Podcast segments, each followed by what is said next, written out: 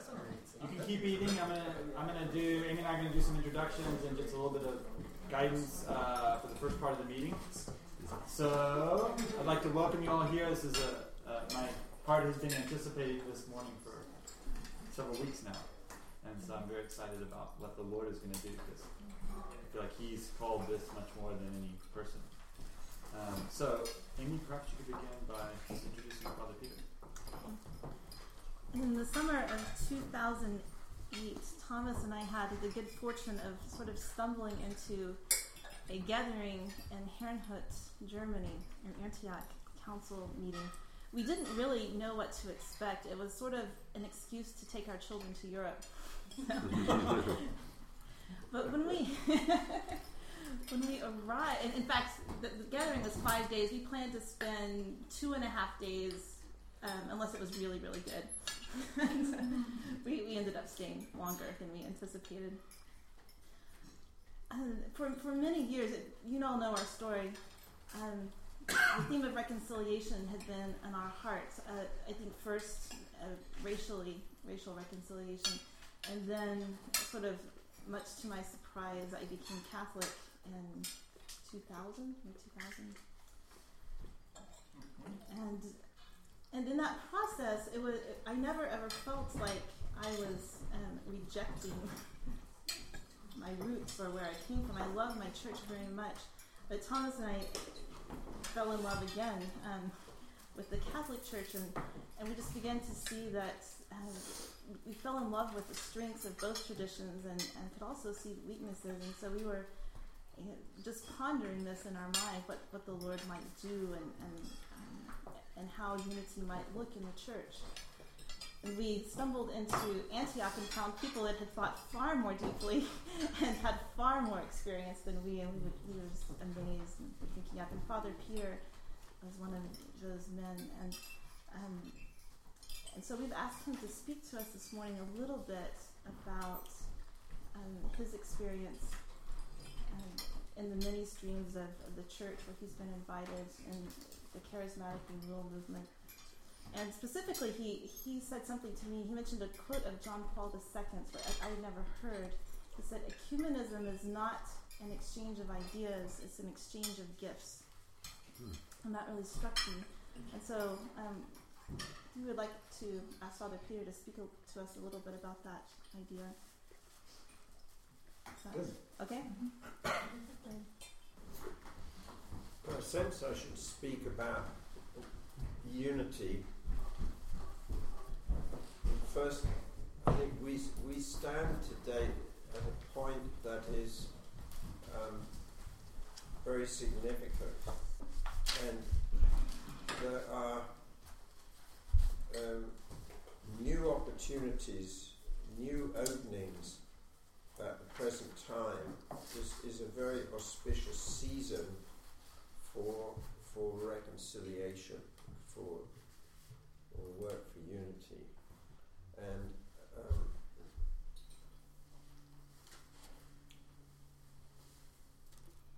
I want to speak more into this. I mean, I was, of all the sort of things that the Lord has brought together in my life, in my understanding, in what I teach, unity is one that's been there from an earlier stage. A lot of other things were added or dimensions, but unity was there right at the beginning. From my within a year of becoming a Catholic, and it has always been important. Now, of course, my understanding of what that involves, what it would cost, what it will require, everything to do with it is expanded and developed and so on. But I've been privileged to meet quite a number of, and be influenced by a number of really pioneer figures in this area. And that included some sort of more pioneer Catholics in this area, but also, for example, example, David Duplessis and others. And but why is this time 2010 important? Well, see, the ecumenical movement is normally dated from the year 1910, from the great Protestant missionary conference held in Edinburgh, Scotland in June 1910. So there will be many celebrations of Edinburgh this year, and many are in course of preparation. Now, what I've noticed is, see, this was actually 1910 was a missionary conference. It was a gathering of missionaries, and this in itself is significant because it means the great modern impulse to unity came from a missionary meeting.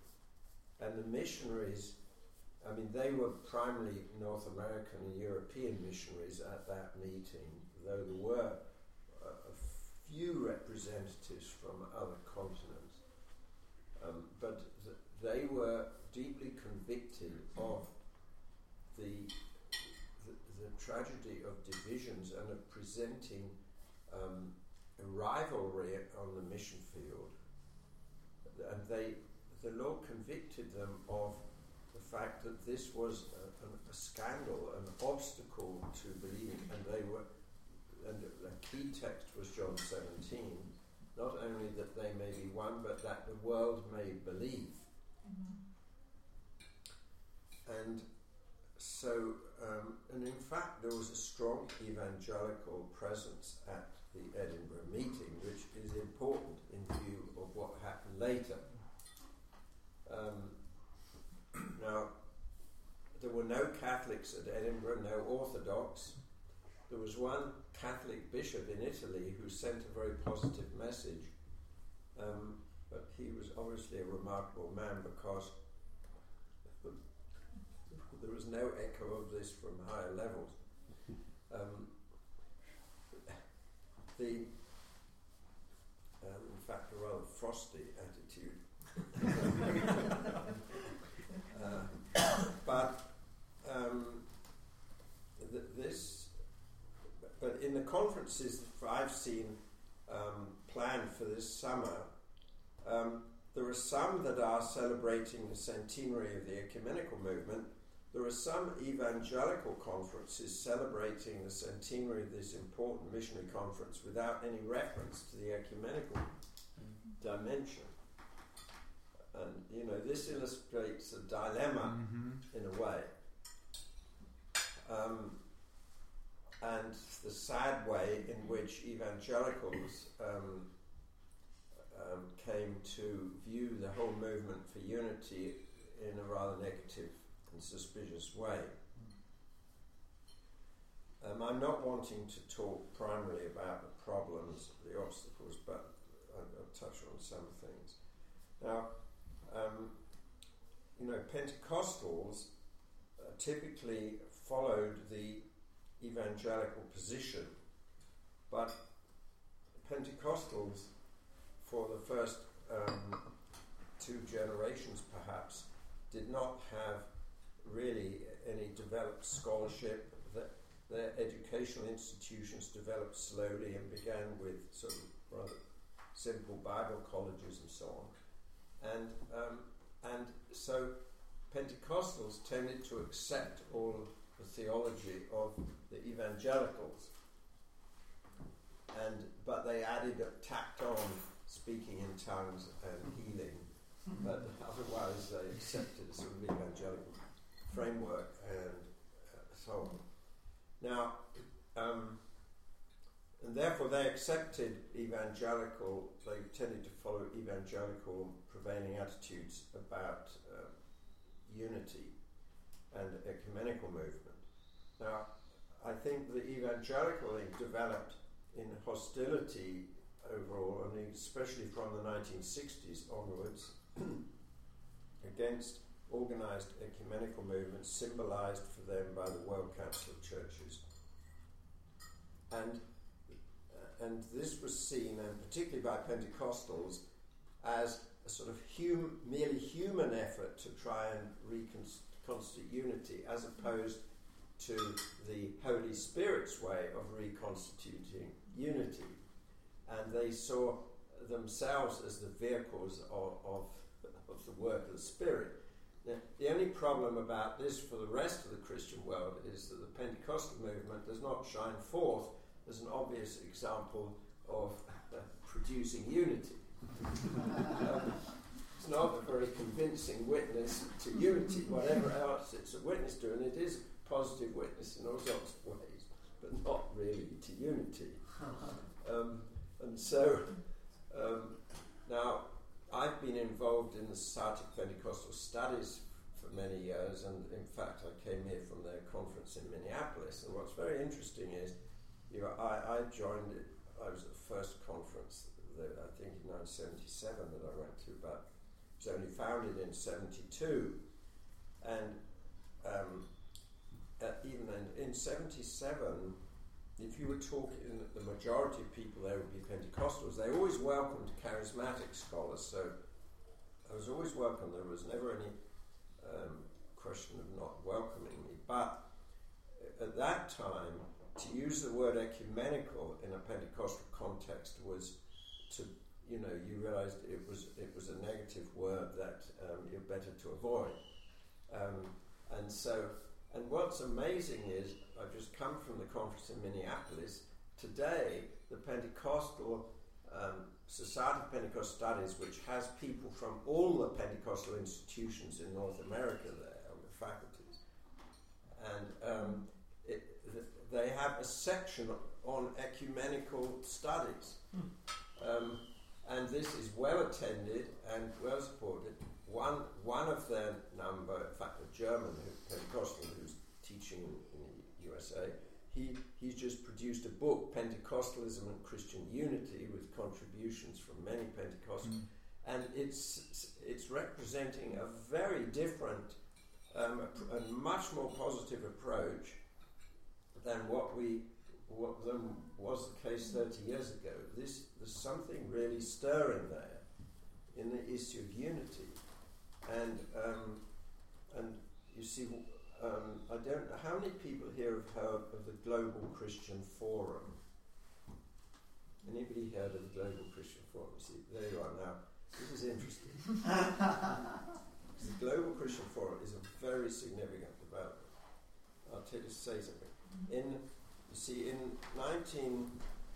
the middle of the 90s, one or two people on the World Council of Churches staff became very concerned and burdened about the fact that the official ecumenical movement did not include, on the whole, evangelicals and very few Pentecostals, and that here was one of the fastest growing segments of the Christian world, and their absence and their hostility undermined the credibility of the whole of these ecumenical bodies that didn't have an evangelical and Pentecostal presence. And these men realized that something had to change. There had to be a way of bringing together all Christians. And they set themselves to do this, and they worked hard, and they made contact, and they didn't have much publicity about it. And in fact, they organised meetings with church leaders in every continent over a period of 10 years or so, leading up to the first worldwide one in Kenya, Limuru, Kenya, in November 2007. And at Limuru, Kenya, was the first time that there'd been major leadership from all the churches. The Catholic Church, Vatican's represented, Orthodox churches, the historic Protestant churches, and many senior Pentecostal leaders and evangelical leaders from around the world. The only sort of grouping, probably the grouping of evangelical Pentecostals that weren't there, and there weren't many, were more from parts of the USA, but But this was the first time there'd ever been a meeting of this sort. And it had been kept, and they realized if they were going to do this, there had to be a new way, a new method. And they had to avoid everything that put the Evangelicals and Pentecostals off the World Council of Churches. So they planned totally different. They didn't begin with doctrines and so on and theological discussions like a lot of other things have done. What they did was they gave the beginning of it over to everybody sharing who Jesus Christ was for them. And this broke the barriers from the start. And it opened eyes. And also they said no titles. Everyone, Christian names to everyone else. And this was followed. Even with the officials from the Vatican. And the Orthodox archbishops and so on. And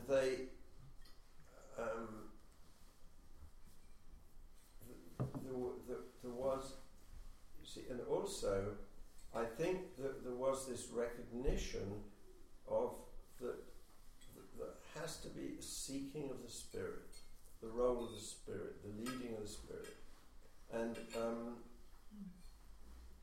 so there's a search going on here, if you like, for a new method, a new vote, because they did survey afterwards. There's a book read with all the feedback from this meeting. And practically everyone said, this is must continue. This must continue. Now, one of the problems is how do you continue? So, how do you move forward? But this is happening, and you see, this makes this also a special season. Also, I think that a lot of people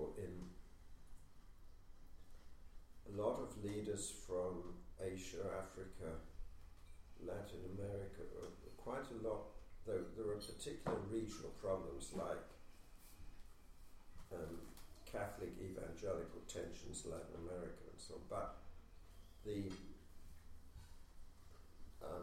on the whole, there's a process going on. I find, for example, the Asian Pentecostal leaders are, they're getting freed from sort of European baggage, because what these people are seeing is, it's like when the missionaries went out, they took not only the gospel, but they took a lot of less positive stuff with them and imposed it, that came right out of European history. So it's like all the problems of European history are dumped on the Asians and Africans as well. And people saying, there has to be a way beyond this, and it's a very significant time. Now, I shared last night with those of you who were there about how I was led to see that at the heart of everything is the Spirit's work of preparation for the second coming of the Lord, because this is what everything is directed towards, not just now but from the beginning, because God is not a sort of short-term operator. And so Scripture speaks of the one plan, which is to bring all things in heaven and on earth under his Son. And this is the work of the Spirit. Now, you see, this adds a whole dimension to the work for unity, because there's only one kingdom, there's one coming king, and therefore the state of division is an obstacle to the fulfillment of the Lord's purposes. It's not just a scandal that makes it more difficult for a people to believe the gospel, it's also, this is at the heart of reconciliation, that, you know, the kingdom is a kingdom where all is reconciled. Yes. And therefore, everything that's not reconciled is a hindrance to the completion of the Lord's purposes. And so this, I think, this adds a further dimension to this quest for unity, because every unhealed division, every is a hindrance to the coming of the Lord and the kingdom in fullness. And I think that, you know, I see sign this is the direction the Holy Spirit is leading. Now, when you look back over the ecumenical movement, I think, in fact, there have been remarkable achievements through the whole process of the ecumenical movement, whatever its defects, and there have been defects, there have been remarkable achievements which it's important to recognize and be aware of. I mean, first of all, we live in a situation where most church leaders, a lot of them have some contact with other leaders. And just to speak of the Catholic Church, I mean, in England, when I went back from the USA, I was secretary to Catholic bishop for 5 years, and you know, the bishop would know all the other church leaders of the area and meet them quite regularly and build Christian name terms with them. And this is accepted today as normal there. Mm-hmm. 50 years ago, this did not happen at all. You know, at the level of theology and doctrine, a lot of, you know, there was the Catholic Lutheran agreement of 1999 on justification by faith. I'm not going to go into the details of this, but this was the big issue which became the instrument in the beginnings of the Protestant Reformation. And in 1999, there's a joint statement by the Catholic and Lutheran authorities of agreement on the fundamentals of this teaching. And this is highly significant. Now, one of the problems is that a lot of people, certainly on the Catholic side, Protestant side, are not very aware of this, and also the implications of it. So you can get places where, in the Catholic Church, where this is not exactly what is taught.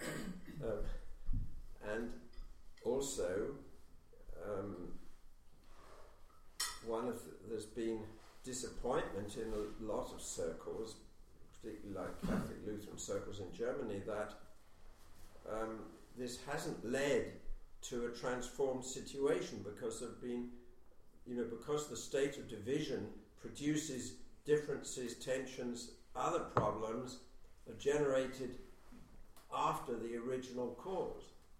And so there's a lot of other unresolved things, and particularly the whole issue about for communion. But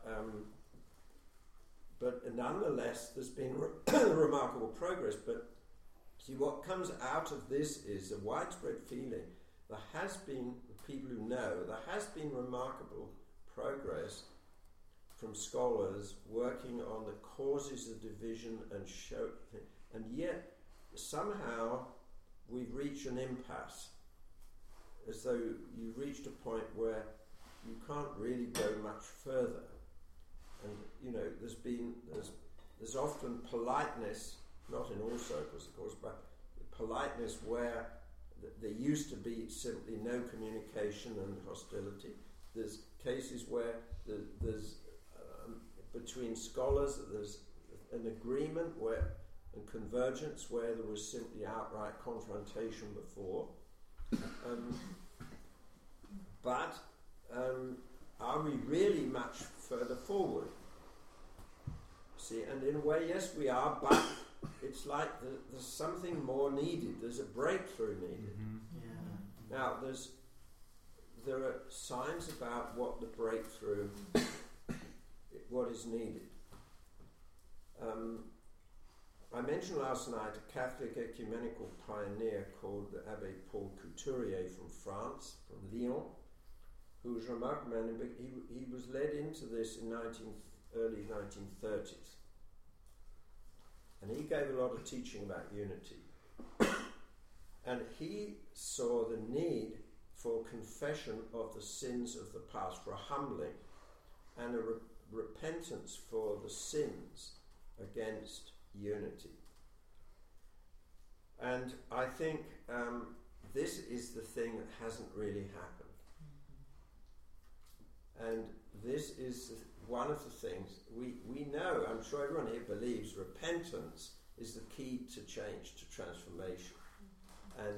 And this has not really happened at this community level. And it's not just a question of attitudes. Now, there was a huge breakthrough in 93, 94 when John Paul II on the Catholic side called for a confession of the sins of the past. Catholics, this happened to some extent. One of the difficulties with it, I feel there's unfinished business here, because one of the things is this relationship between individual Catholics and the Church.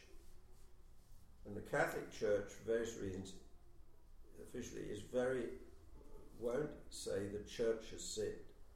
Some way, I think it's obvious that the Church has sinned, but the question is, how do you express this? Because I think, you can't just reduce the sins against unity in history to the sins of individuals. Catholic Church has no trouble today, in theory, of saying even popes sin seriously against unity, but the question is this question of the Church, the corporate. Yeah. You see, now, in fact, there were decisions, I think, that were profoundly wrong, that were Church decisions. And this is very hard, huge problem for the Catholic Church to address. And I understand this. I don't think it's just stubbornness. You see, there's something that has to be upheld here. But the question is, it's a question of humility. It's a question of being freed of fears, mm-hmm. which are huge. If we admit anything here, then this undermines the whole system, so to speak. And I think this is one huge issue that it's very important for praying people with a heart for reconciliation to understand. Mm-hmm. And it isn't just an issue of stubbornness, but because I think there is light needed from the Lord on this question of, because if you say that Jesus is the head of the Church and the organic unity, there is a concern about saying the Church has sinned when you're affirming the Church is one body of which Jesus is the head, because you're certainly not attributing sin to the head. And so how do you say that sort of limbs of the body have sinned, so to speak? But there's something that has to be addressed here, that there is corporate sin and not just sin of individuals, whether leaders or led. And this is a key issue. I think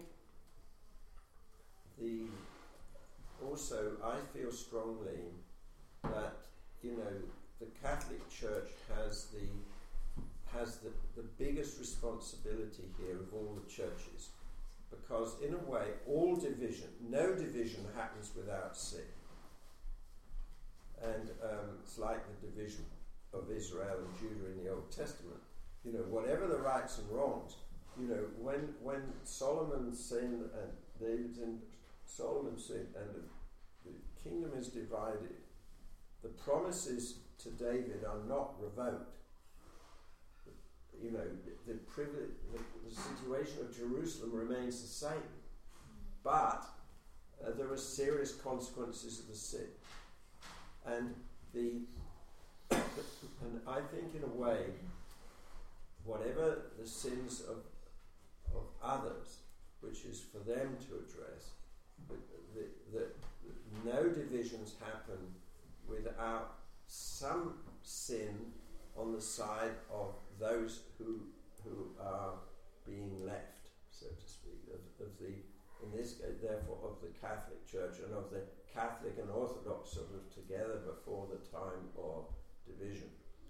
And so I think there is a prime responsibility here, and I feel this strongly. I'm convinced of this. And so one of the things I think is to really pray that the Catholic Church will have the courage, and the leadership will have the courage to move forward here.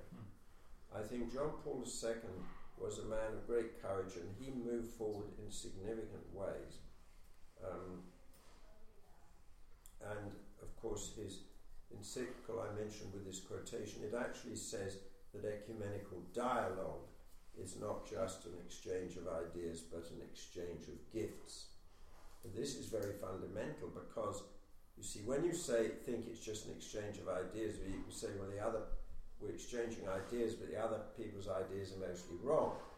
But when you're saying it's an exchange of gifts, you're recognizing there are gifts that they carry. It's good. And this is really significant, you see. Yes. And the gifts are carried. This is in the context ecumenical, therefore it's corporate. It's in these communities that are carrying gifts. And I think this is the right way to look at it. Now, you see, this is where paying attention to the role of the Holy Spirit in work of unity is absolutely foundational, and why I think people, Pentecostal, charismatic Christians they have a special responsibility. I said the Catholic Church has a special responsibility. Here, Pentecostal charismatic Christians have a special responsibility that flows from the experience of the Spirit. Mm-hmm. First of all, the experience of the Spirit, it's this that allows a freedom of expression in prayer, and also of expecting the Lord will speak and expecting the Lord will guide.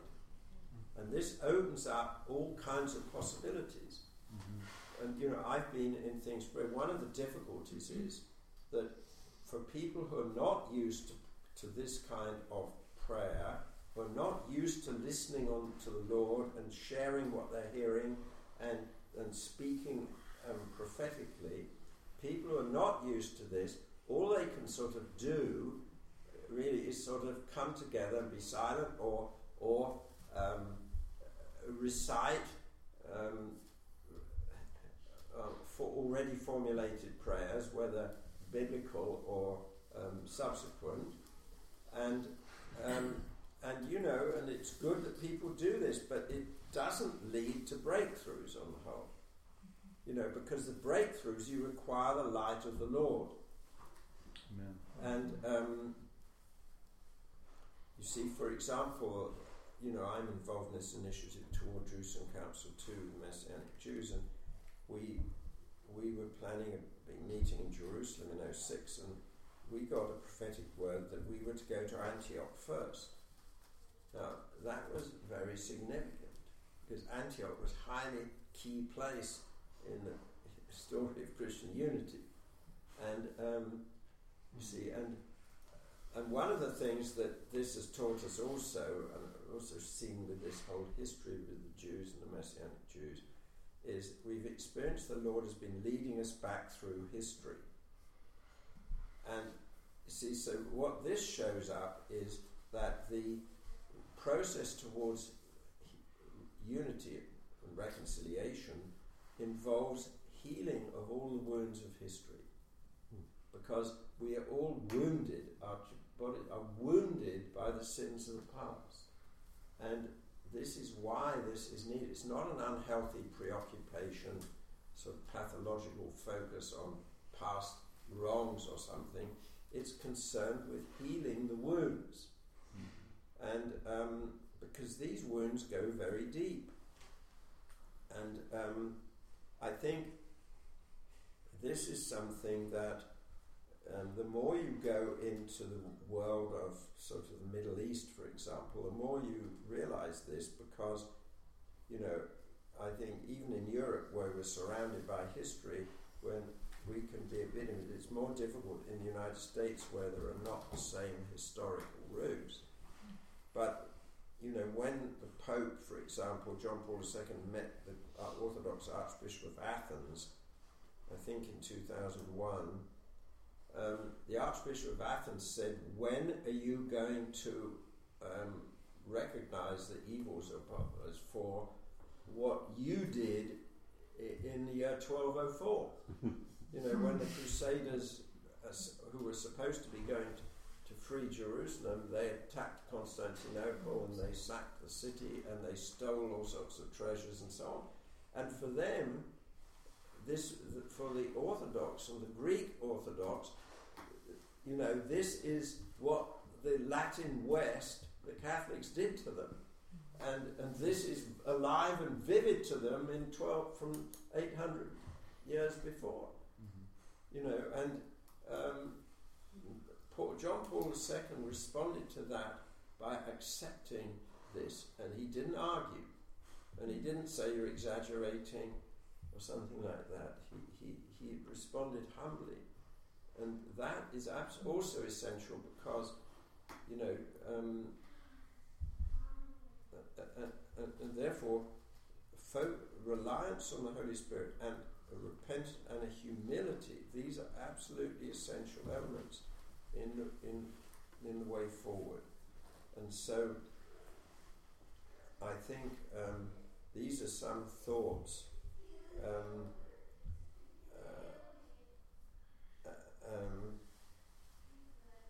to share with you, and maybe we should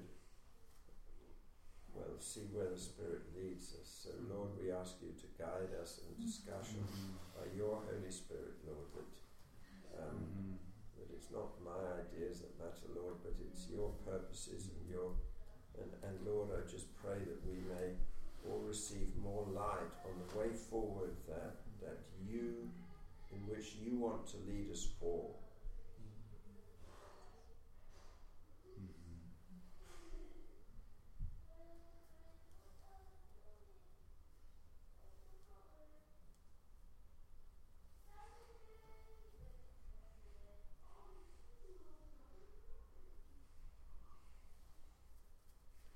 One other thing about the repentance, you see, up to now, when John Paul II called for a repentance for the sins of the past,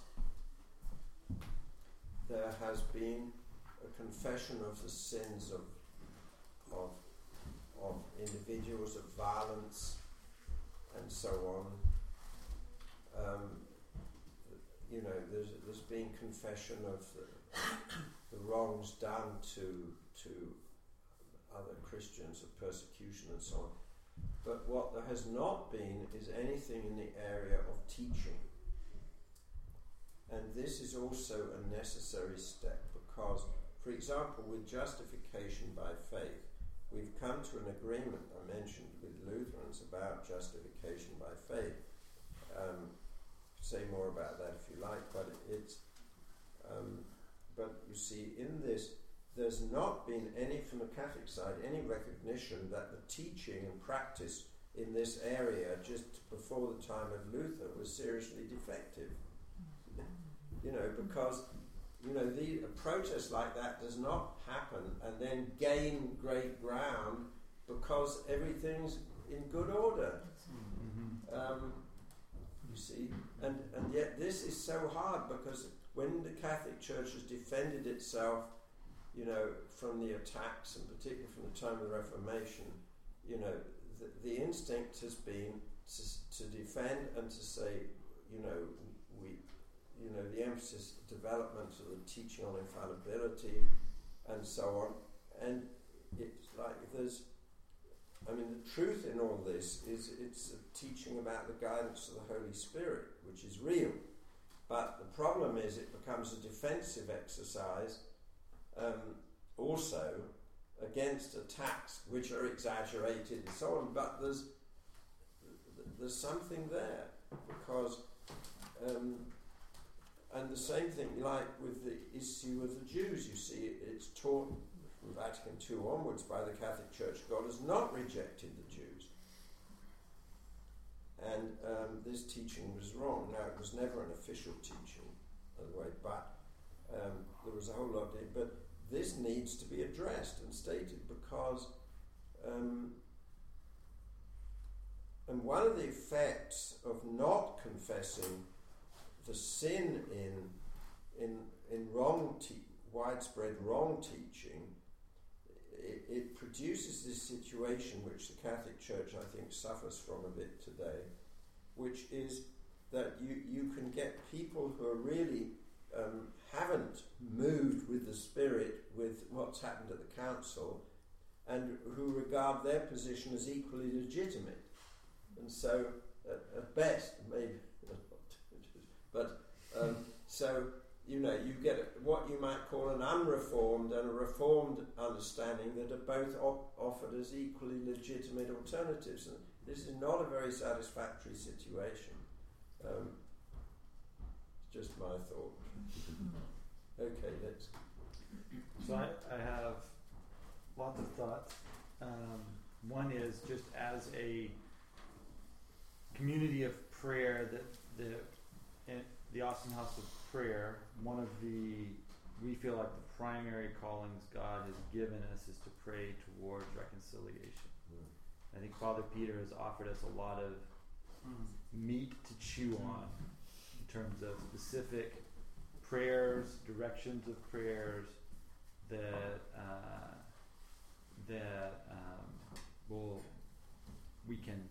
we'll spend many years praying through.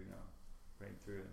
So I just want to respond in that way to say we receive what I've heard you say several times, which is as a praying people, you need to be aware of this and pray towards it. And my response is to say yes, we want to receive that and honor that and begin praying in these ways, which are along the lines of what we've been praying. So it's encouraging to hear some of the good things because those types of things we've been praying for, and yet at the same time, I believe what you said about a breakthrough is needed. There's more that the Lord wants to do.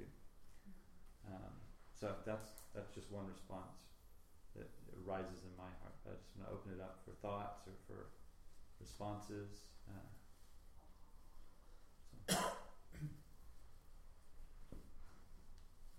There was a statement you made last night that to me was such a crystal clear word to the church right now. And when you said, in effect, the potential for reconciliation is in direct proportion to the depth of our conversion to Christ. Mm. That to me was like, I could just walk away and just, Lord, tell me more. Yeah. And if you would just elaborate on that a bit further, I think that would be tremendous. That to me was such the bell rang. Ding, that is the Holy Spirit speaking to the church. Yeah. Well, in a way, all of this sort of thing was profoundly examined by this French pioneer I mentioned, Couturier, back in the 1930s, and he died in 1953. Incidentally, when Pope Benedict went to Germany soon after his election, he referred to this teaching of Couturier with great favour. But of course, Couturier's teaching here on what he called spiritual ecumenism and that conversion is at the heart of all work for unity was in fact incorporated into key paragraphs of Vatican II Decree on Ecumenism, paragraphs 6, 7 and 8. And anyone who wants to see this, look up Decree on Ecumenism, paragraphs 6, 7 and 8, because that is in fact was Couturier's teaching exactly, which was accepted by all the bishops of the Catholic Church in 1964. And this was amazing, really, because, of course, when he was teaching his 1930s, it wasn't accepted by everybody. Now, that's the way things work. Pioneers, and he suffers, and he perseveres, and then the fruit begins to show. But you see, in part of this was that Couturier was facing this thing that the prevailing Catholic attitude at that time was the only way to unity was for all the others to come back, sort of return to Rome view of things. And he pointed a way beyond this, and the way he did it was through this, the fact that of everyone has to become more like Christ, every person, Christian personally, but also in our communities of faith, corporately, the church. And he therefore spoke of that the walls will come down as all communities are conformed more fully to Christ, the teaching of Christ, to the mystery of Christ, the Spirit of Christ. And so, you see, this shows the way beyond this view of all the others have to return to Rome, because all the others have to return to Rome means the others all have to change, but we don't. And this is saying everyone has to change. Everyone, you know, because we're all sinned, and we all have to become more like Christ. And in a way, you can develop this also in lines, so we all have to be more faithful, more deeply rooted in biblical revelation. But in this view, the way to unity is not return, it's being led forward to the point of the full conformity to Christ. And this is, I think, the right way to see it. But this is, in fact, the approach that is there in official Catholic documents on unity of recent times, and which do not present in this way a return view.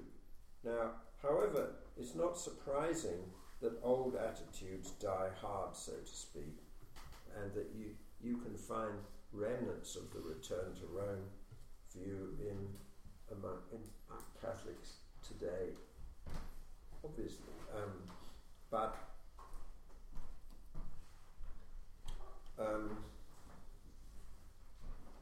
And in a way, some of this controversy has been reawakened recently by the whole issue of some groups of disaffected Anglicans or Episcopalians asking the Catholic Church if they can be received into communion with Rome corporately as an Anglican group. And Rome Pope has given a sort of favourable response to that request, but this awakens all this return to Rome kind of fear that this is really what the hidden, the real Catholic view that's not spoken out right. This is here sort of showing its ugly face again, so to speak. And I think this is not true. This is a response to a particular request, and in a way it does show it is a recognition that they're carrying gifts. You know, the fact that you see, because what the Pope is offering to do is to find a niche in the Catholic Church, in effect of like new diocese for Episcopalians come into communion, in which they preserve the maximum number of features of Anglican life, liturgy and heritage. And what that will look like, it's not so easy to tell. There'll obviously be a lot of discussion and other things.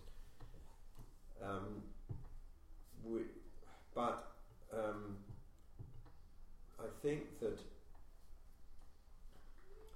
this issue of it, you see, there's also the question: does this mean that this convergence that everyone has to change? Does this mean that, you know, there would be, in a reunited church, the Pope would have totally disappeared. Well, no, that's not how the Catholic Church sees it, but it's a question that, you see, even now, the Catholic Church today looks really quite different from the Catholic Church of 1950 or so. I mean, it changed. I think actually the Catholic Church has changed more as a result of Vatican II than any other Christian church in the whole of history. So it will look different, but the essentials will be preserved. And the question, of course, is what are the essentials? Now, at the end of John Paul II's insistence on unity, he made a remarkable offer, which was a big surprise to people. He said he invited the leaders and scholars, theologians of all other communities to join with him in seeking ways in which the ministry of the Pope could be exercised in a way that's faithful to its essential character and its calling to be a ministry of unity, but in a way that was not presenting obstacles to unity, the recognition it had been an obstacle, and there must be a way the Spirit will show that it could be, this ministry could be exercised in a way that's serving unity and not opposed to it. And this was a remarkable offer. Now, in fact, lots of other churches did respond to this, and there's a big collection of all the responses in Rome which have not been published up to this point, and no action has been taken on this yet. But this is another thing, because this is essential. See, because this is another aspect of this becoming more like Christ. It's a matter of purification. Every Christian family heritage needs profound purification. See, and this is what's going to make unity possible. It's a unity impossible without a profound purification. And of course this raises questions of what are the principles for purification. But I think this has in fact been happening in various ways. But of course, you know, I think in 40 years ago, or 50 years ago, that it was possible to have a naive optimism about this, as though the way towards unity is you're just progressing further and further along this way of reconciliation and unity, as though the devil is not also at work, and there's no, you know, because in fact there are new divisions, and there's, you know, there's it's never going to be a simple progress, you know, that now, you know, we've made these steps and so on, and then we make the next, and we're just moving forward, and there's nothing sort of negative happening. It's not like that. This requires great wisdom and much greater discernment probably than there has been from church leaders. And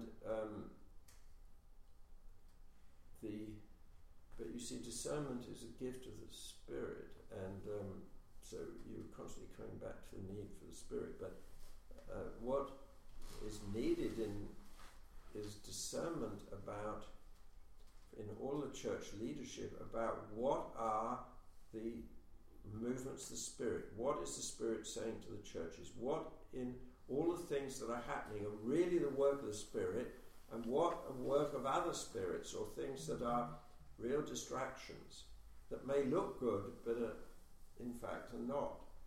And the church leaderships are not always deeply discerning in these things, and this is a very important issue. You know, the issue of spirituality, I think that actually Pope Benedict is somebody who, even when he, in his previous job before becoming Pope, was, I think, much more aware of this issue than most, which is the importance of discerning all spiritual currents. Because there has been a bit of a tendency in the Catholic world to welcome anything that promotes prayer of any kind. You know, anything that sort of prevents prayer is bad and anything promotes prayer is good, but there's some things, there's some patterns emerging in spiritual prayer which I think are not healthy.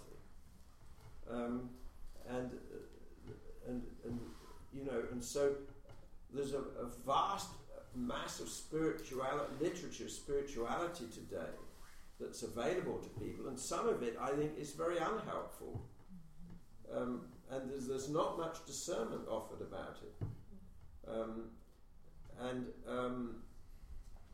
You see, again, it's the Holy Spirit always. And so for me, I think an ecumen of the Spirit means it also offers us a methodology that when we're approaching other groups, we have to ask, the first question is, what is the work of the Holy Spirit among these people? What is the work of the Holy Spirit here in this heritage? Amen. And that's what the Lord, that's what's essential for unity. Mm-hmm. That's what God is invested himself in. And this also means seeing what in this heritage is maybe not directly the work of the Spirit, is accidental, incidental, not essential. And these questions are there. You know, so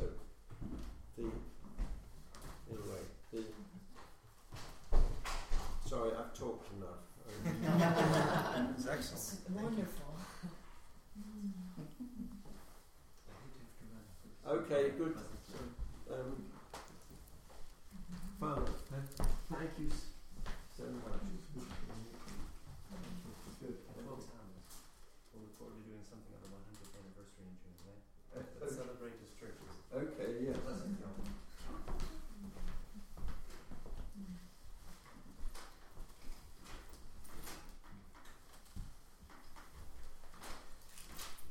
Reference prophetic word given a few years ago by a man named Mahesh Chandra. And Mahesh has a very powerful healing ministry, and I really respect him a lot. And he was in Austin. He comes to Austin frequently. He feels like the Lord has a powerful calling in our city. Sometimes prophets give words, and they have the meaning they intend, but they also have more meaning and more subsequent meaning that sometimes is even more accurate than what they thought it meant at first. But Mahesh was referencing a 100-year rain that occurred in Death Valley. I think it was in around the year 2000 or 2001, maybe. But it was a 100-year rain. Rain of this magnitude hadn't occurred anywhere close to it in 100 years. There were flowers of species that were thought extinct in that area, or just no longer in that area, that blossomed, and he really took it as a prophetic sign of the Lord's healing and of the rain of the Spirit falling on the church and on the earth. And he sang this wonderful song. Mahesh he's so unique. He just starts singing, "Time for healing has come. Time for healing has come. Hear, O heavens, hear, O earth. Time for healing has come." And he didn't reference it at all to the unity stuff. It was more of actual healing, anointing, and power of the Spirit being released in the church. But I feel like it probably reverberates as a true prophetic word in what we're talking about in this 100-year anniversary of the ecumenical movement and the unity stuff. So. Thank you. Mm-hmm. Amen. That's good. Well, if I may add one other thing, you see, I think that one of the issues always when you start talking about unity is what does unity mean? Let me just tell you one of what the Lord had really placed His second coming on my heart, and the first teaching trip I did after this was to Europe, and I was living in the States then, and I was in Hungary, and I'd been invited to speak at a conference of about 50 leaders. The average age was about 30 actually, and they were from all Christian backgrounds, virtually no Orthodox, but I mean Reformed, Lutheran, Catholic, maybe a Mennonite, and it was Pentecostal and so on. And the organizer wanted me to speak about unity because he'd heard me teach on unity. That was why he'd invited me. So I wanted to teach about unity. So I said, no, the Lord has put on my heart the second coming. I've got to talk about the second coming. All the teaching is within the second coming. And he was protesting, no, we don't want that. I want unity. So I said, I will give one teaching on the second coming in unity. And it has to be on unity. The Lord just, you know, so anyway, that's what happened. So, but what was so interesting was the conference, and this man recognized this after his ways to recognize it.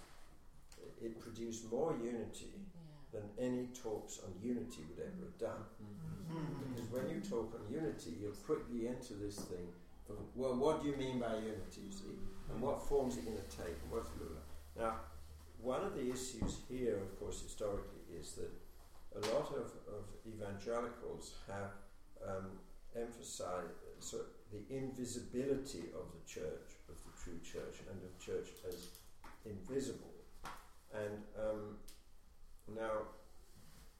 and the Catholic Church, of course, along with some others, has emphasized visible unity. And I think the truth is that the church has, in the deepest realities are not totally visible, but it has to be a visible reality, and this follows the pattern of the incarnation, which is the Word becoming flesh. And today there's much more discussion, and the Catholic Church talks more today about organic unity than about this invisibility. But I think this is the key question. I think a unity has to be an organic unity.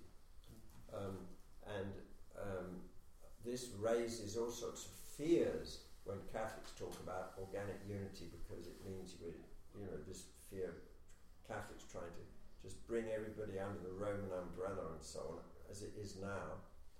And I think, but this is a really key issue, and part of it is, I think if we get, it's understanding the relationship between spirit, soul, and body,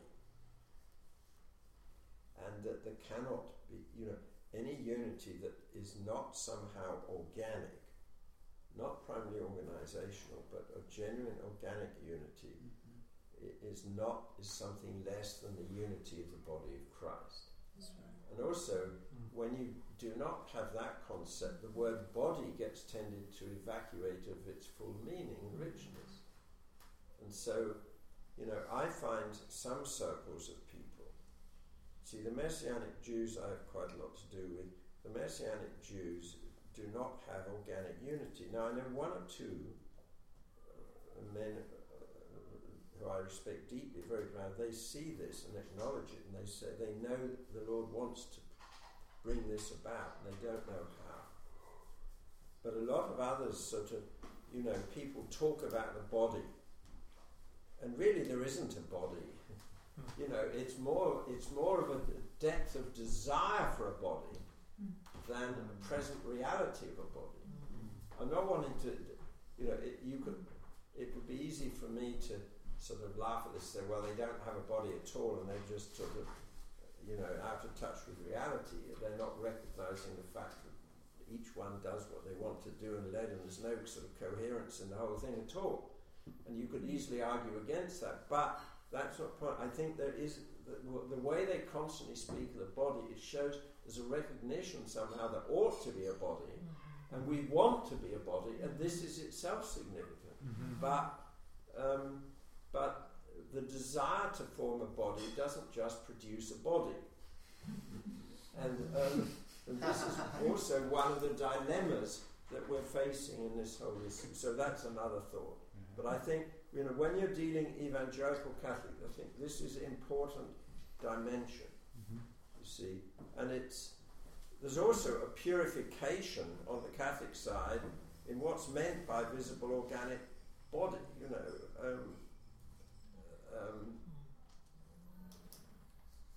Okay.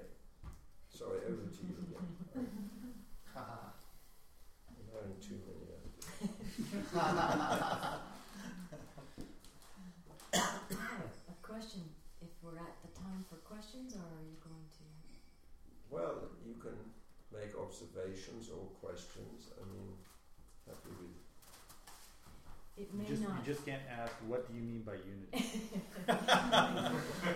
Father, please redirect this question to another time, because it may be opening up a large subject. But I'm moved and convinced somewhere in my spirit that the issue of eschatology is an important unifier in this body of Christ. And the idea of a visible hope, or a hope that takes flesh in the same way among all the parts of the body of Christ, and that is a millennial kingdom that has a physical king. I feel that that has powerful unifying potential. But my question to myself is, how much of the body of Christ has a unified hope in this about the second coming? How much are we looking for and longing for the same thing, or are we scattered pretty much across the spectrum of what it looks like to what the millennium or what the second coming is? So you know somewhat about that, and could you speak to it? Well, this is a key issue, and I've been grappling with this issue for a number of years. I know Sandy's read my latest book, and the last chapter of this sort of represents my present state of my wrestling with these issues, which I think is not a final situation, but I think this is symptomatic of the situation we find ourselves in. See, I think, first of all, let me comment on one obvious Catholic evangelical difference. I think evangelicals tend to operate on the assumption that it's possible and indeed necessary to have lots of very clear statements on all essential things, where you're saying everything and that's it. See, and Catholics tend to operate more with the concept of mystery, and you define certain limits about what's out of bounds, but you don't think you can come up with total explanations. And I think this is a major difference. But you see, with this, I think the evangelical tendency is to have very clearly defined eschatological scenarios. People are not comfortable with living with uncertainty or something. But of course the problem is that there are a lot of competing scenarios. There isn't agreement. And when you focus on timetables and scenarios of how it's going to work out, the result is not unity, in fact. So how do you handle this? Now, I've been grappling with this, and of course also the issue of the millennium is, you see, the Catholic and Orthodox churches really turned away from the concept of the millennium around the 4th to 5th century, and since then it's been a suspect idea. And so how does one handle this?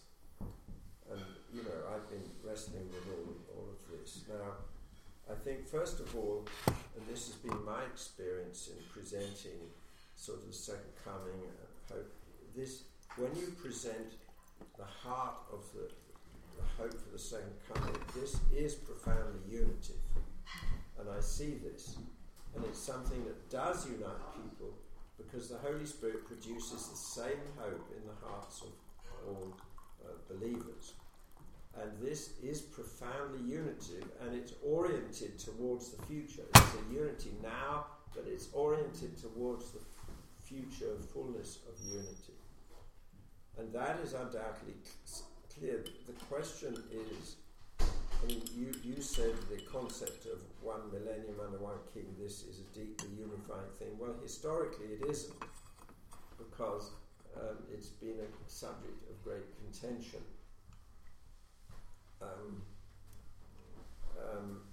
Now, how are we to read this? Now, of course,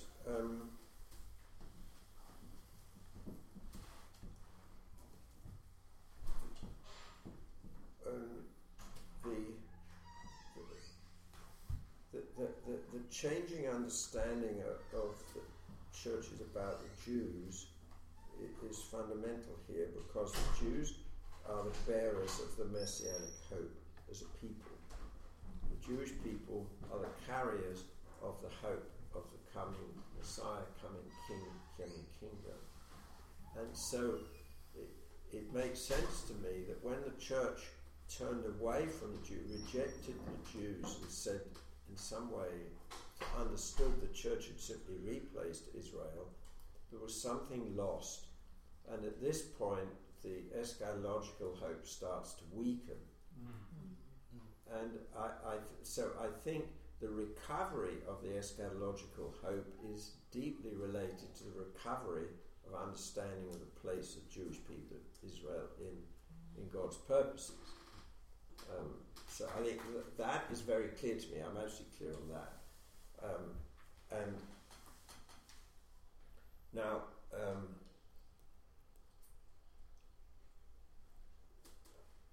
so I think the concept of millennium is really a rather Jewish concept. And of course, when the church turned away from it in the 5th century, there were people who denounced it as a Jewish myth. I don't... I can't say immediately how many, but that was said by some. But I do think this is a rather Jewish concept.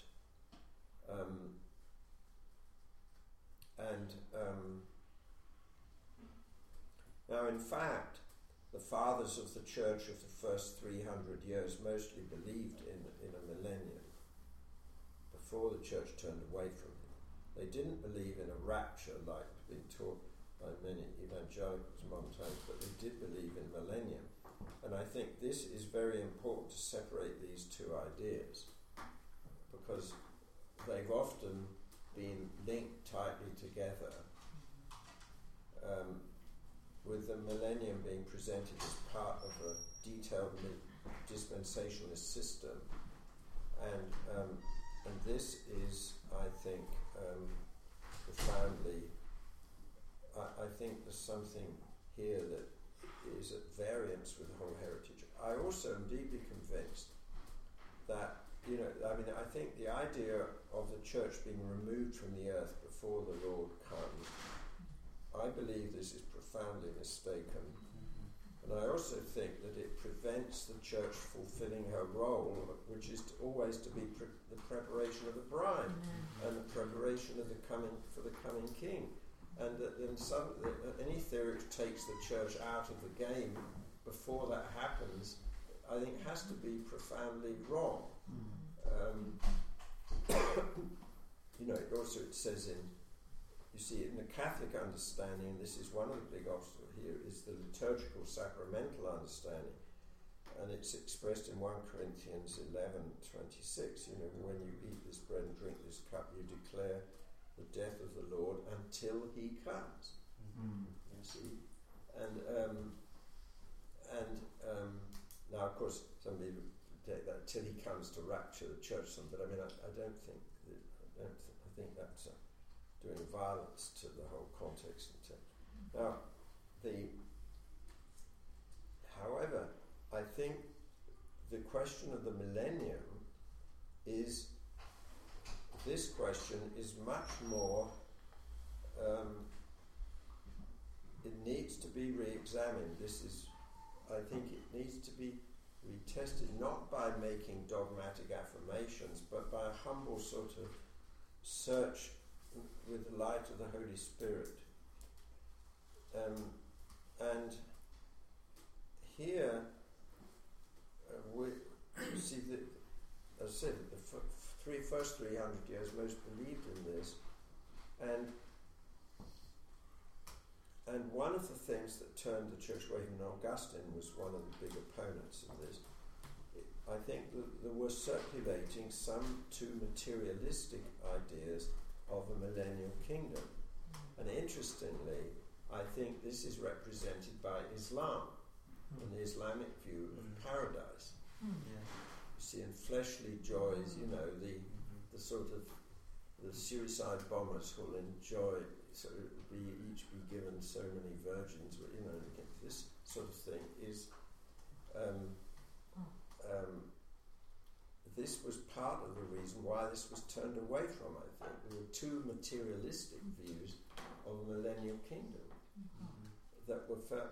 Now, I think this begins to put a finger on a key issue because I think what we're dealing with some traditions that have preserved one aspect that's important and other traditions that have preserved another aspect that's important.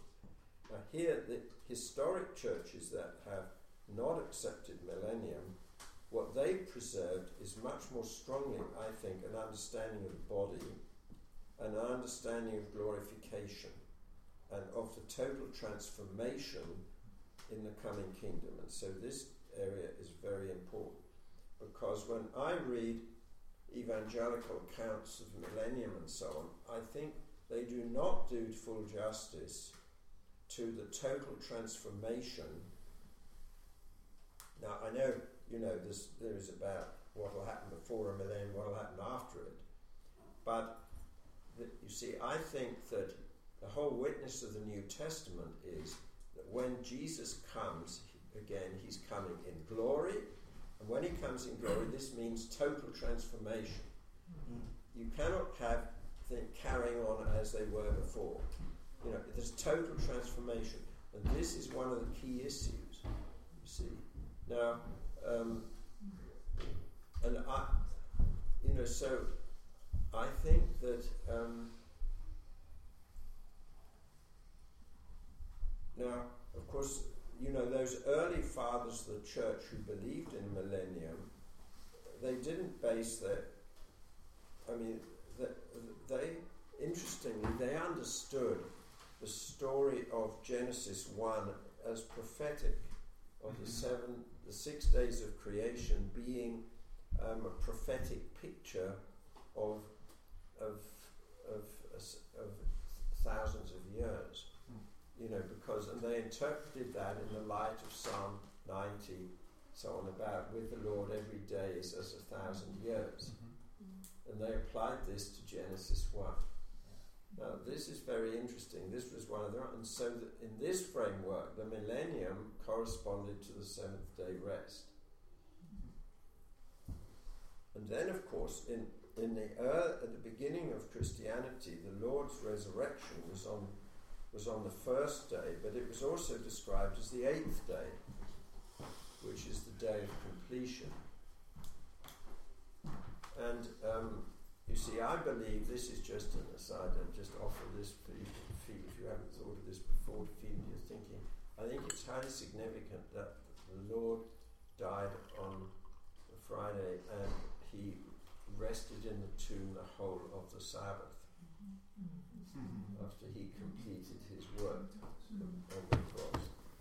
And then comes the resurrection. I think this is profoundly significant, but I'm not saying the understanding of these things, but I think there's material here for a re-evaluation of this thing. And I don't see my way through it completely. So I think it's like the Lord gives clues and hints and things, and maybe it doesn't all fall into place immediately, but as a Catholic I'm comfortable with this. Also, I recognise as a Catholic it is something for discernment by the whole church and the whole church leadership, and not just for me to resolve on my own and come up with a definitive teaching. I think this is ridiculous. You know, no individual can come up with a definitive teaching for the whole body of Christ. It's not a job of any, a call of an individual. What the call of an individual is to offer what the Spirit teaches them for wider discernment and assessment and reception. And that's how I see this. Now, the other thing about millennium is that I've looked into this question of how much has the Catholic Church rejected millennialism and turned against it. And what you actually find is the decisions sort of against it are very few and very mild. It's not like an and in fact, in 1940s, in the middle of World War II, there was a bishop who wrote in from one part of the Catholic world. I forget where it was. It may have been Chile.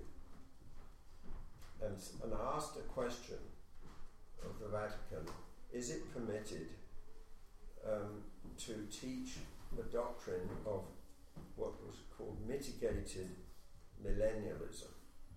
Now, I'm not quite sure what was referred to by that, but it is the saying is some form of millennium. Can one teach it? And the answer they gave was, it is not safe. You see. Now, that is significant because this is a far cry from anybody who teaches that is excommunicated, is anathema, and so on. See. It's about the mildest form of non-acceptance, and there've been very few questions about this through the centuries. You see, so I think I don't think this is a totally closed question. Now, of course, the statements in the creed, like "His kingdom will have no end," and so on.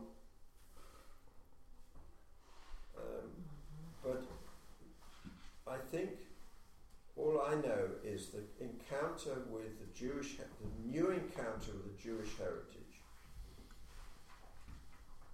has huge implications, and it's going to uncover and bring forth a lot that's going to be key in the process towards unity. And it's too early to say exactly what it's going to look like.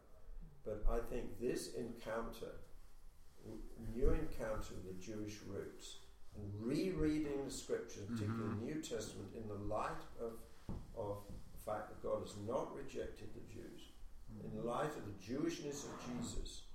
So all of this is going to lead to profoundly a reshaping, not a total rejection, but a reshaping that is going to be of huge importance, because these are the roots of all of us.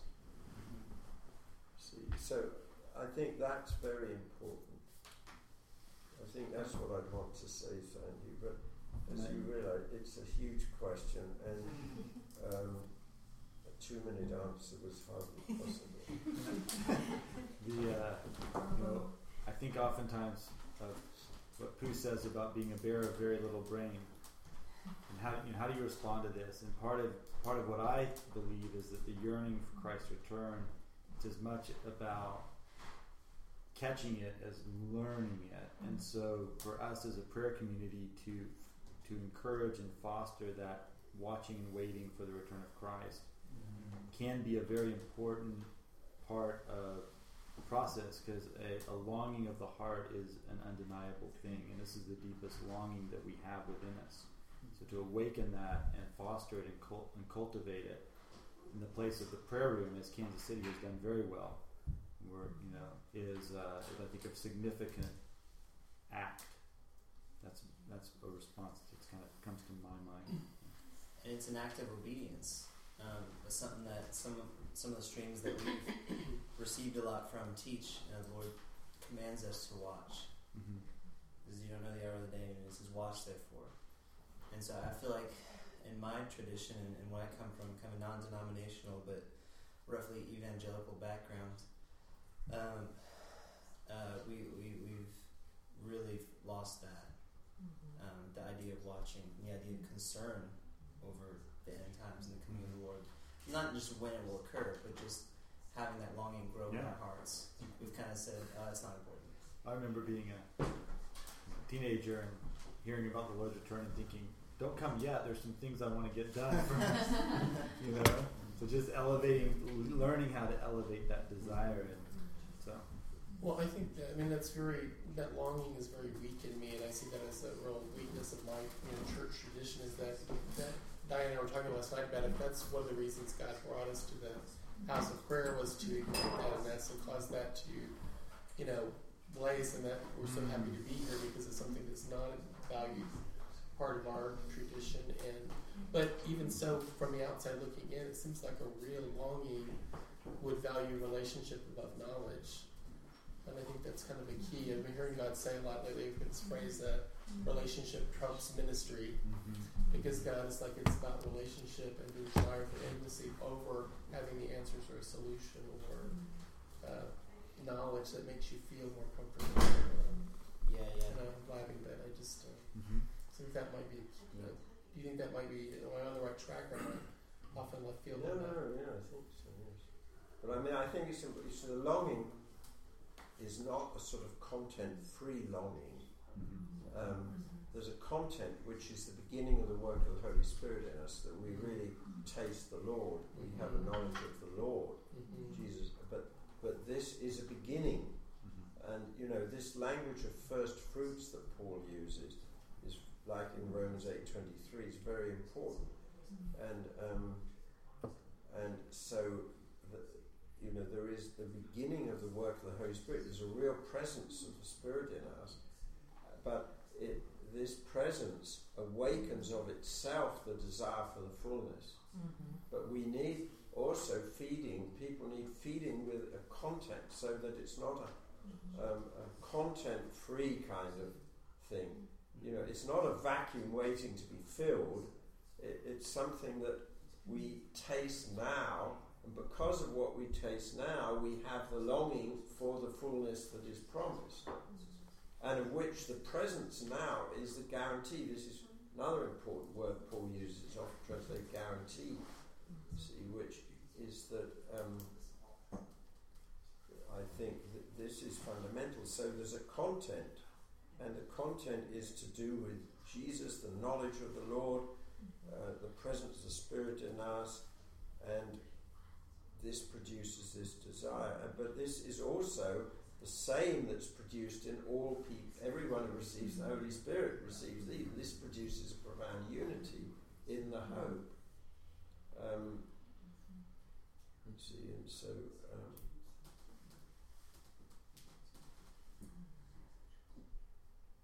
And it's this perspective that makes possible a profound unity in groups with people from very different backgrounds. I think that was really even a theme that the Holy Spirit was infusing even as we were worshiping last night. Just as I experienced it, the worship went on, and then you began to sing prophetically, prepare you the way, and then that actually caused me to open to Isaiah 40. So it's the forerunner calling of prepare the way, prepare the way. So I'm starting to meditate and I drill specifically on verse 5, chapter 40, verse 5, because of just a quick story. But about 6 years ago, there was a Derek Prince conference in Charlotte, and it was a gathering about Israel. So Karen and I, my wife and I, jump in the car and we start driving down there, and then the scripture starts coming to my mind. I'm thinking, I tell Karen, I said, what's that scripture about? The glory of the Lord be revealed and something. I said, it's really coming to me. And she said, oh yeah, that sounds familiar. So we get to the event, and so I pull up in the Bible, and I'm kind of looking through it. Finally, I get there, and they start singing this Hebrew-style worship. The worship team was going over this. And so when they start singing spontaneously, I start singing Isaiah 40, verse 5, because it feels so good. I mean, everybody's singing different stuff, so I'm just in my own little world thinking, this is just me and God, and I'm singing, and the glory of the Lord will be revealed, and I'm just kind of off-key and everything, but it's fun. And then this speaker, who's a well-known prayer leader from Kansas City, he spoke a message out of Isaiah 40, verse 5. And I'm like, wow, I got one. So I've carried that forward, and then 2 years ago, there's another iteration of this Isaiah 40, verse 5, so get this. So that all happens last night, and I'm thinking, man, it's Isaiah 40, verse 5. This morning I get up, and I subscribe to the email list from the Moravian Daily Text, which is from Zinzendorf's prayer book, and their primary verse today is Isaiah chapter 40, verse 5. Wow. It's like, when I read it, I went, oh my, that was really good. So the Lord really is speaking this even for us here. I think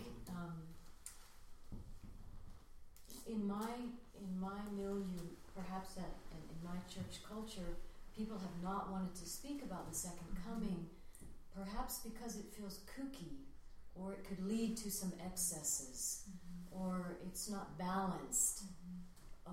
And what I feel is a permission from the Holy Spirit to not only long for it, begin to speak about it, and that it's a healthy thing. Mm-hmm. But I feel like God has given, He's given health mm-hmm. and boundaries in which to speak about it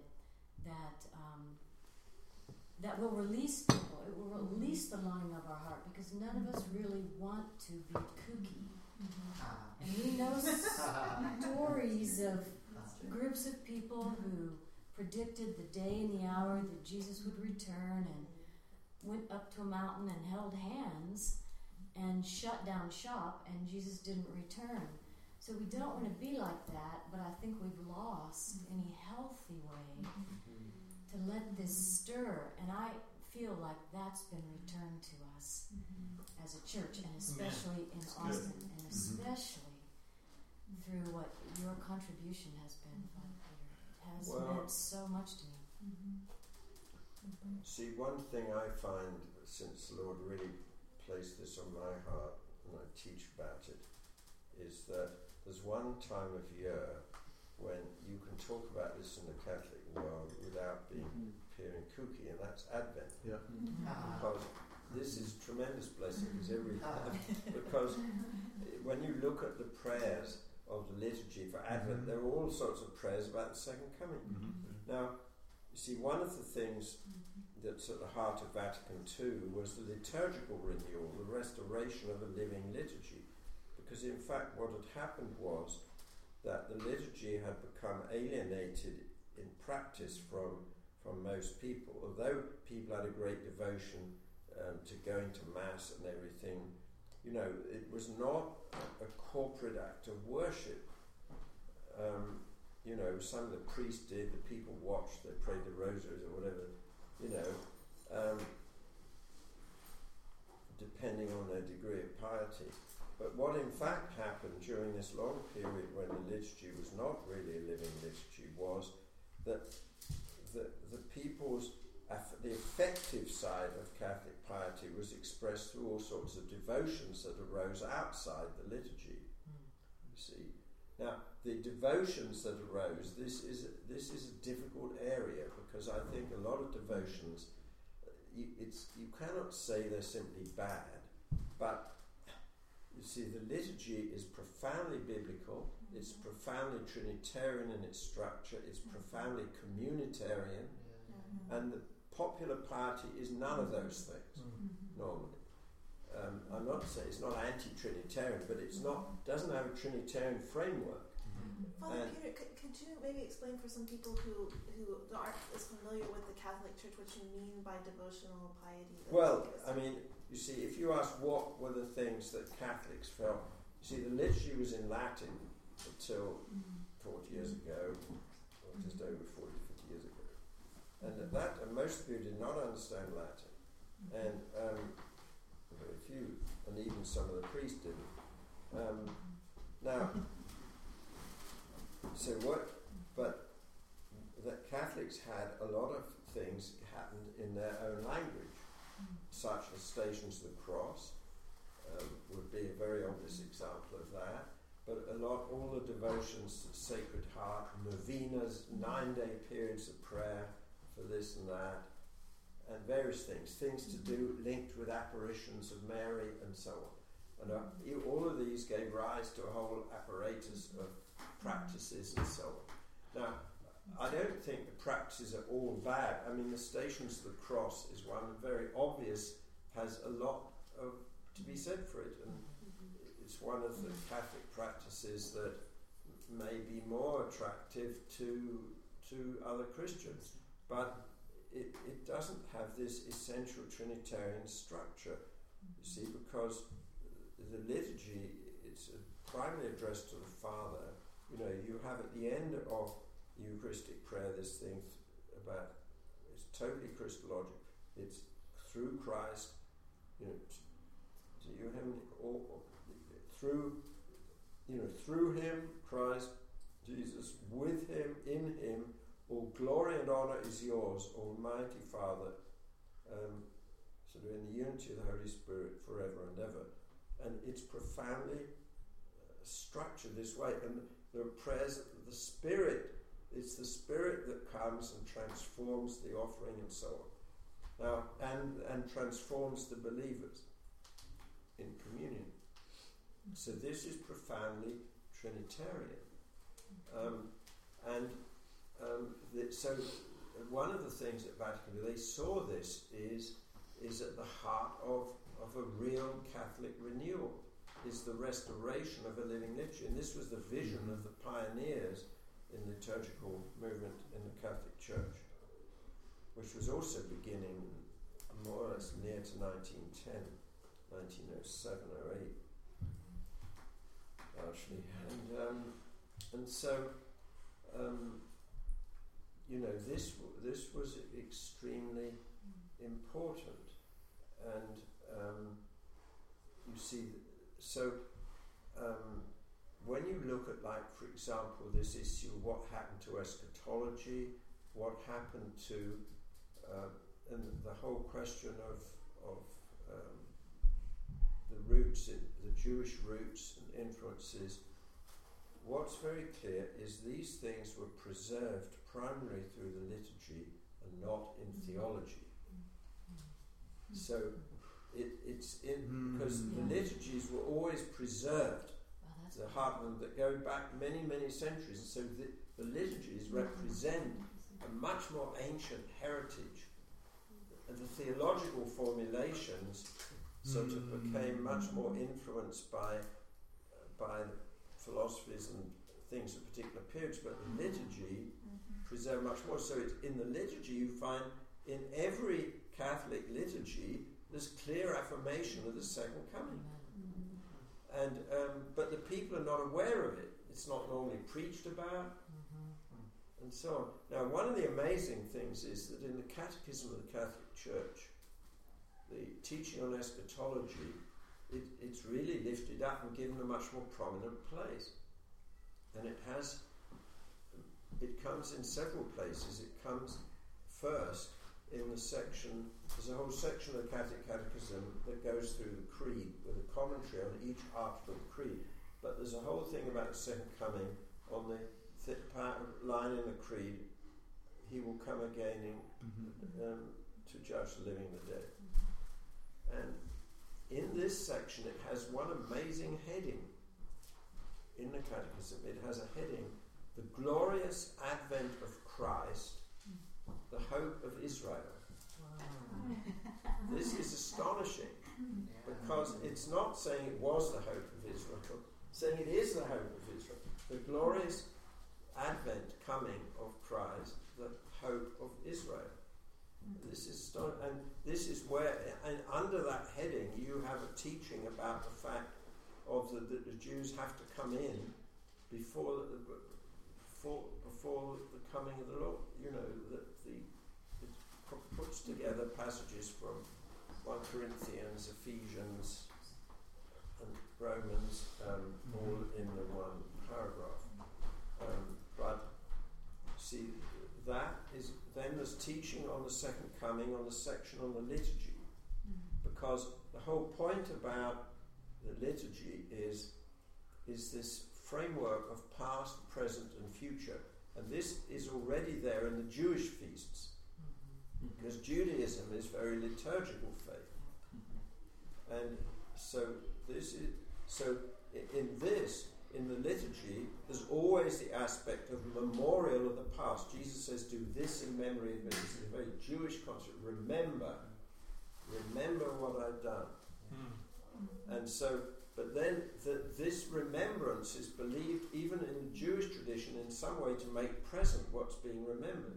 So when Jews celebrate Passover, they believe they're somehow taking part in this event. They're not just remembering it like you look at a photograph album of a holiday, like vacation last year. It's not. It's a whole more powerful concept of remembering, and this brings it into the present. There's a presence now, but this is of its nature preparing for the fullness to come and the hope. And this belongs to the structure of the Jewish worship and feasts, and it was taken up into Christian literature, and it's still there. But this is not present in the popular thinking. Let me just say, Sister Agnes in Antioch called this remembering the future. We're remembering the future as well as remembering the past. Yes, yes. You see, and this is linked to the promises, which are an essential element in Israel's faith. The promises. You know, when Paul lists the privileges of Israel in Romans 9, 4 and 5, which he presents not as past things, but as present reality, the promises is one of the things in the list. The covenants, but also the promise. So, I think, you see, therefore, the renewal of liturgy is extremely important, and it, because it's biblical, Trinitarian, Christological, so role of the Spirit. You know, it's and it has this essential framework of past, present, future integrated into it. And you see, and one of the big needs of Catholic people, you know, I'd say all Christians really, is to that this becomes part of the way we live. It's a structure of our life as believers, as a community of believers, and not just a theological idea that, you know, you once heard of. And okay. So I think it's very important when I'm talking to Catholics, one of the things that I always do, use the season of Advent when there's lots more prayers, but also to just the prayers of the Eucharist that's celebrated, they all go to every Sunday when I'm talking to Catholics. And of what's there, you know, we say, well, the Catholic Catechism says in its commentary on the Our Father that the primary meaning of thy kingdom come is praying for the definitive coming of the Lord, you know, the last day in glory. That's what you're asking for when you say the Our Father. Now, there's a prayer that follows the Our Father in every Mass, and that ends with, as we wait in hope for the glorious coming of our Lord and Saviour Jesus Christ. See? As we wait in joyful hope. So people are saying, this is being said every Sunday there, and you know, but in fact it doesn't quite correspond to the reality that's taking place usually, that all these people are waiting in joyful hope. Unfortunately, I don't think they are, but this is part of the task. Yes. But this is there, you see. So when you draw attention to this, the people can't really say, you know, this is not accepted. This isn't part of our faith or something, because it's there and it's always been there. Seriously, it makes me think of the fact that we've seen a movement in Austin of young people in the evangelical charismatic tradition who get drawn to the liturgy, suddenly have this love of liturgy awaken in them, and they end up, you know, going and visiting, surreptitiously visiting Anglican churches or converting to Catholicism, whatever, much to this, you know, bewilderment of the pastors of the churches that they lead. And I'm wondering if there's not this. But this is quite a widespread phenomenon. Quite a widespread phenomenon. There was one man who wrote about it, was an Episcopalian at Wheaton College who's died now, called Robert Weber. He wrote quite a bit about this phenomenon, and of course there's also been a number of evangelicals and Pentecostals who've joined the Orthodox Church.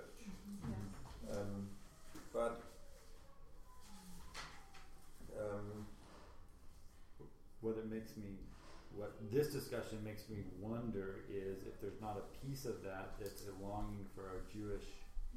Oh, absolutely! You see, that we don't know. No, but it is. But it also means that I think we need to show its Jewishness, because that, you know, it's not first of all saying this is a Catholic or an Orthodox reality. There's a biblical reality of dealing with first that is reflected in these traditions. But I think if we present it as a biblical reality, it's going to help a lot. That's good. Because, and to be able to show how this is so deeply rooted in the whole biblical pattern. See, and I mean, it's there in 1 Corinthians 11, you know, I quoted it, where when you eat this bread and drink this cup, you proclaim my death until the Lord comes. I think that, you know, in fact, in this whole passage, you've got this pattern, memorial, presence, and hope. And they're all tightly linked.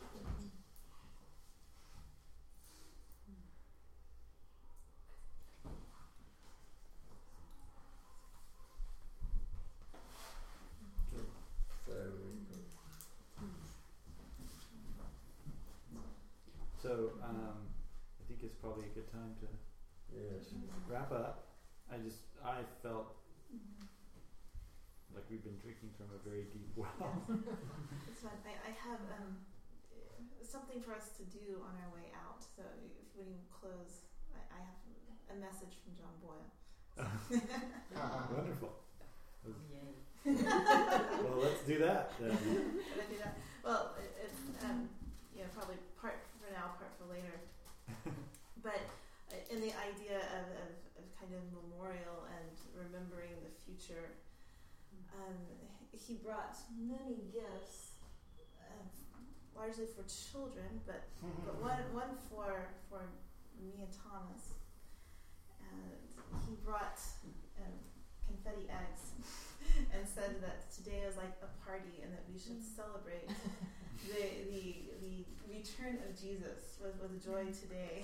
And so on your way out, I think everybody should grab a confetti egg and whack somebody. Does that sound like fun? Yeah. Sounds good. That's excellent. So, any other closing words? You can hardly top that.